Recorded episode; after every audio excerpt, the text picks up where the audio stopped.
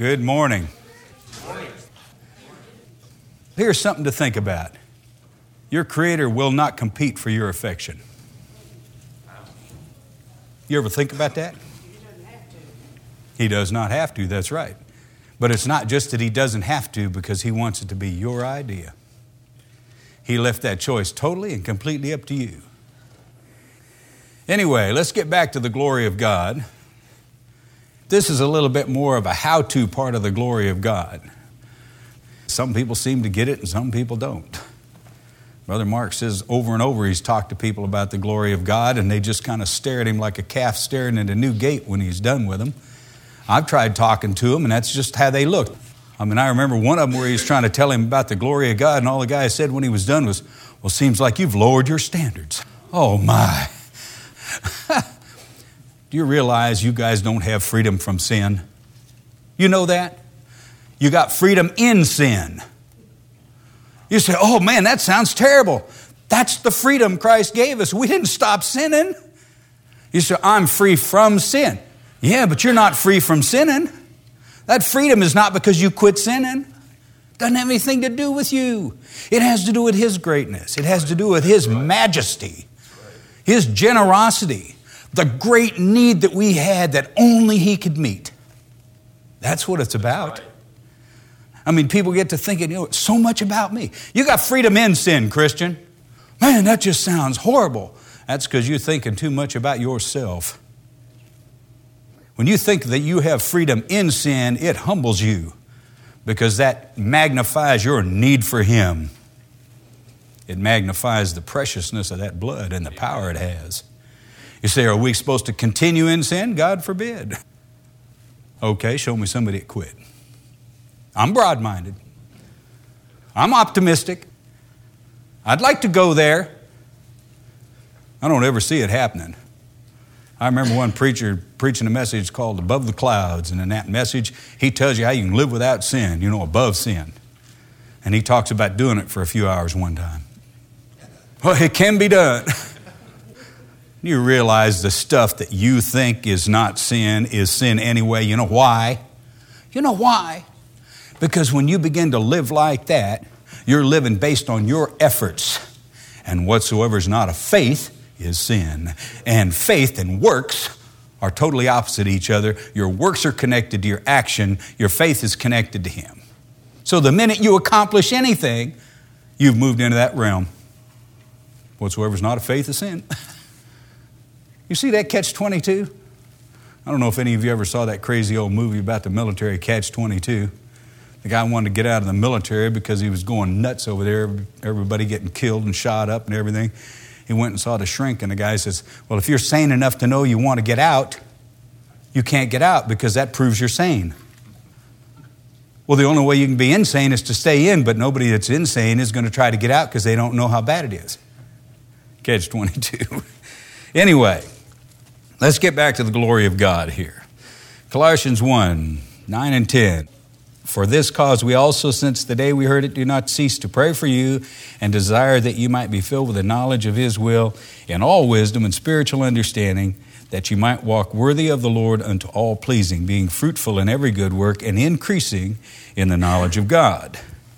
Now, last week we started talking about these things. I say, how do you do that? How do we get there? How can we understand and know Him better? First of all, I said you got to go against your own nature. Your nature is none seeketh after God, there is none that doeth good, you know. Man at his best state's altogether vanity. So you got to start going against your nature. Your nature is going to be self serving. Your nature is going to be what can I do? How can I accomplish? How can I feel better? And most of the time, we want to feel better about ourselves. That's what we really like. In fact, some of us get frustrated when somebody else gets bragged on in our presence because we want them to brag on us. Ain't that something? I read years ago that thing on a holiness nightmare, which is all the sins. And one of those that predominated in my life was always that feeling of uneasiness that you feel when you see somebody doing something you know you could do better. You think that's sin? Well, is that faith? I think it's closer to foolishness. Anyway, moving along, you got to go against your nature. And then last week I told you that you're going to have to get back to the future. You say, what are we talking about back to the future? Okay, let's go back to Matthew 18. You know, to get saved, you got to go back to the future. You know that, don't you? So, what are you talking about? You got to get back to the cross. That was before you were born. If you're going to have any future at all, you got to get back to get into the future. Okay, Matthew chapter 18, verses 1 to 4. At the same time came the disciples unto Jesus, saying, Who is the greatest in the kingdom of heaven? And Jesus called a little child unto him, and set him in the midst of them, and said, Verily I say unto you, except ye be converted and become as little children, ye shall not enter into the kingdom of heaven. Whosoever therefore shall humble himself as this little child, the same shall be greatest in the kingdom of heaven. You know what's interesting about that? You've got to become like a little child to be converted. And it's connected directly to humility. And you know if you ever got saved, that's exactly what happened to you. And you know what? You were just like a little child that was purely delighted at that time with God. It was just absolutely phenomenal. Everything was fantastic. It couldn't get any better. Every saint was an angel, and God was just the greatest thing that ever existed. There was nothing else that come close to Him. And the feeling that you had was one of purity and cleanness. You had a burden lifted off of you, and you had a future, and it was just great to be alive. That's what it was. And that's just like a little kid, man, at Christmas time. But then somebody started yanking you back under the yoke of bondage, didn't they? You know who's primarily responsible, don't you? You are. I mean, you're pretty hard to convince against your will, don't you know that? A man convinced against his will is of the same opinion still. It's easy to convince somebody, though, when his will matches what you're saying. You got to come down here to the confessional, get in here and confess all your sins to the priest. Yeah, yeah, that's something I can do. Man, I know I got it now. How come? Did you see what I did? Whatsoever is not of faith is sin. Works or faith, one of the two. Anyway, you got to be like a little child, and that's how you were when you got saved, and you got to be humble. Now, today's children are in contrast to what you just read right there. Big time. Today's children are really messed up. And I think one of the biggest curses on mankind, and I didn't believe this a couple of years ago, but I do now, the biggest curses on mankind is technology. I think if there's going to be anything that destroys people's souls, it's going to be technology. If there's anything that brings about the Laodicean church, it's technology. So, what are you talking about? Except these days be short and there should be no flesh left on the earth. Man left to himself will destroy it with the power God gave him through the nuclear weapons. He will kill everything on this planet before it's over. The only thing that's stopping him is God. It sure ain't the devil. And it's not his rational powers of thought, his sense of organization, his ability to control everything around him. Not even close. The only thing holding it back is God. But today's children, they're exposed by the time they're eight years old to what people back in the 1800s didn't know until they were 40. And some of them never knew it. A lot of them never knew the stuff a kid knows by the time he's eight years old today. And I'm not talking about computers and technology and the web. I'm talking about moral character to start with. They're teaching kids stuff now in the beginning grades of primary school that you'd have been embarrassed if you heard after you were married for 10 years, 50, 60 years ago. You don't even know what's going on in schools. You have no idea what's going on. If we actually knew, it'd probably scare us half to death. Either that or it'd make you so mad you want to go stop it. Now, God raises that stuff and puts it down. He isn't running the whole thing. All you got to worry about is giving Him your affections. Isn't that nice? He didn't put you in charge of the world, so don't worry that much about it. Anyway, today's kids are spoiled, they're demanding, they're attention seeking, they're self serving. Their primary fear is what other kids think of them. That's how messed up the kids are today. They're not afraid of their parents, they're not afraid of the law, they're not afraid of death, they're not afraid of anything. They're just afraid of what somebody else thinks about them, somebody their own age. That's the truth. Now, what's the Lord referring to when He calls this little child to Him? First of all, He referenced a little child, He didn't reference a teenager. he got a little bitty kid over there. What was that kid like? That kid was small. That child was shy. That child was embarrassed. That child was humble. You ever see little kids? They've got that natural defense mechanism. They come in with mommy and they're looking, you know. I get a kick out of them, man. Some of them, they look at me with whiskers. I'm sure anybody else that's got a beard or anything, they get the same look, you know. Kids aren't used to seeing that on their daddy or something. They look. it's kind of cute. You look back at them and they start hiding. How come? That's not a self serving, demanding child.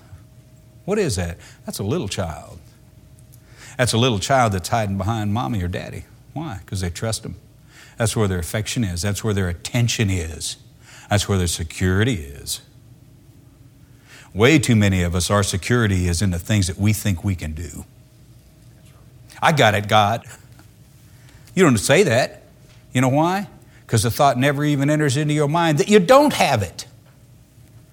You just automatically assume, well, I'll take care of this. And then when you find out you can't, then you start praying. now, if you're going to get to the future and beyond where you're at right now, you're going to have to back up to some of these areas first. You have to go back and think like that little child that you were, that you became when you were born again. You're going to have to think like a little child that's just enamored with the one that saved you, the one that sent him, the one you can say, Man, I'm glad you're my father. When you're on that ground, you're on the ground like a little child. Daddy, I can't do nothing without you. That's why I told you that, son, because I wanted you to know that, because that's important to you. Why? Because then from that moment on, the rest of that stuff's faith. And without faith, it's impossible to please me. So I don't want you to ever think you got it. I want you to know I've got it the whole time. The fact that I'm counting the hairs on your head is not important, except if you know that much about me, then you're smart enough and you have enough intellect that I've given you to understand I've got all the rest of it. And I want you to trust me so quit being so afraid and start developing more of that faith. Anyway, you've got to go back, and that humility is still the key to your Creator. I am absolutely thoroughly as convinced as I can possibly be that the moment you lay eyes on Him, you will be the most humble you've ever been since you were created. And you know what will be exalted in your mind and in your heart? His magnificence and His glory.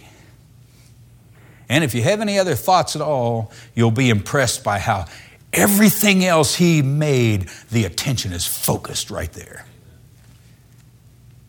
And then it'll be, look at how pleased He is. Man, I've never seen a look like that before. You realize that God doesn't talk like anybody else and He doesn't look like anybody else. I mean, some of those indications are never a man spake like this man. When you finally get to where you see him, you're going to be so impressed and overwhelmed. You're going to be like that little kid. He's going to set you down there, and you ain't going to say a word. It ain't going to be, hey, God, look at all I did for you. You know what Christians remind me of? You say, you included? Absolutely, I'm one. When I say Christians, understand that I refer to myself first because I know me better than I know you. I mean, if anything I say applies to you, it's because it applies to me first. Christians remind me of somebody that walks into a dark room, turns a light on. Say, man, look what I did. That's exactly right, Brother Bob. You know what's behind that light? You have any idea what all it takes to turn a light on? You ever been through Gulf Power? I've been inside all them boilers out there, man. I know every part of them. ASME code inspector on all those welds inside of those pressure tubes and lethal service vessels and all the rest of that stuff. You know what's out there? Fire like you guys cannot believe. Imagine a fire about half the dimension of this room, 10 stories into the air, a flame that high going constantly. That's what's inside of them boxes. You see those big tall buildings? That's what's inside of them. And then there's tubes all around the inside of it and all the way up through across the head and all the rest of that that turns into steam and then generates that power, spins those generators, and the wires and the poles and the connectors, even down to the wires in the building and the switch and the light bulbs and the construction it took to hold it up. Man, look what I did, man. Let he that thinketh he stand take heed lest he fall. But that's exactly what it's like. And you know what the problem is? Is we all feel that sense of accomplishment when God allows us to do anything or uses us to do anything. You know what that is, don't you? That's stealing His glory, people. That's what it is. He says, I'll not give my glory to another. What is that? You don't accomplish anything without Him. When you finally get there, it'll be He that has done it. Just like it, it's He that hath made us and not we ourselves. You may water and you may plant, but you can't grow a thing. You know that, don't you? You can water, you can plant, but you can't produce life. You say, well, we have babies. You didn't produce the life that started that whole thing. And all that borroweth life from thee is ever in thy care. Ain't that pleasant to know that? Good morning, God. Another day we can think about you a little bit more. Get our attention off of ourselves. Try to overcome some of the years of teaching we've had that led us down the road to think we could do anything. Instead of trying it on our own, you know, God, just help us to start out and then just constantly give you the glory for every single thing that happens, good or bad. Do you love Him as much when you lose as when you win? Do you love him as much when he says no as when he says yes? If you don't, it's because your focus is still on yourself. Your focus on him will not change your feelings toward him no matter what he does because you're so overwhelmed with him that you aren't even part of the equation. Now, that's what the glory of God really comes down to. It's not about us, it's about Him. You got to get your mind off yourself. God resisteth the proud, giveth grace to the humble. You start out like that little child, you get humble, you get your mind focused on Him. He's got to be the one to show you. He has to show you His glory. You can't get it from anybody else. Had a friend of ours call me up the other day. She said, I got a question for you. I said, What is it? She said, Well, I started going back to church real regular. I got some questions about baptism. Lutheran church. I said, Well, what kind of baptism do they do? They sprinkle, they immerse, what do they do? You know? She starts to tell me, I said, You know, realize, of course, that you're going to be influenced by what you want to hear. Your desires will control more of what you believe than truth controls your whole life. You don't think so? Just ask some woman that been messed up from the time she was a teenager on. They want to believe the stuff that men tell them. That's what makes them vulnerable. This fruit will make you wise. Hmm, not a bad idea. now, she was influenced, she was deceived, but the man wasn't. That guy went in with his eyes open saying, I think it's worth it. You don't even know how bad the price is yet. I think it's worth it. Sin will take you further than you wanted to go, keep you there longer than you wanted to stay, and it'll cost you more than you ever expected to pay. That's a fact. That's where a man really messes up because he misjudges the consequences. A woman messes up because she's so influenced by what she wants to believe. Now, does that mean that you're immune to those things, men? No, not at all. Does that mean a woman's not influenced by the same thing a man's influenced by? No, not at all. But generally speaking, that's the rule. What's a man influenced by? Bragging on him. you betcha. If I want to win somebody's confidence, if I want somebody to be my friend, all I got to do is just constantly brag on them. Why? Because they like it. Makes them feel good, you know. Then you can start influencing them subtly, you know, about like a wife does. wife doesn't make a man do anything, she just gets him to want to. Mama ain't happy, ain't nobody happy. Anyway, moving along here. She called me up, she talked to me about all that stuff, and I said, Listen, you're going to be so influenced by the things that you desire to believe that by the time you're done, you go to any church in this town, and if you want to believe it, you'll end up believing it. That's absolutely the truth. So I can only give you one piece of advice don't listen to me or anybody else that looks like you. You got to go to your Creator. You have to talk to Him. He won't lie to you. I said, if you'll start talking to Him, He's got the ability to respond to you, He's got the desire to respond to you. The only thing you got to do is you got to get your desires toward Him. And you can't be asking Him questions to find out what you want to find out. She said, What do you mean? I said, You got to ask Him for a different purpose. You got to find out what He wants you to find out. She said, Huh?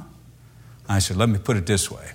One of your little boys could come up to you and say, Mommy, I want to do such and such. Can I do that? And they want you to tell them, Yes, that's what they really want.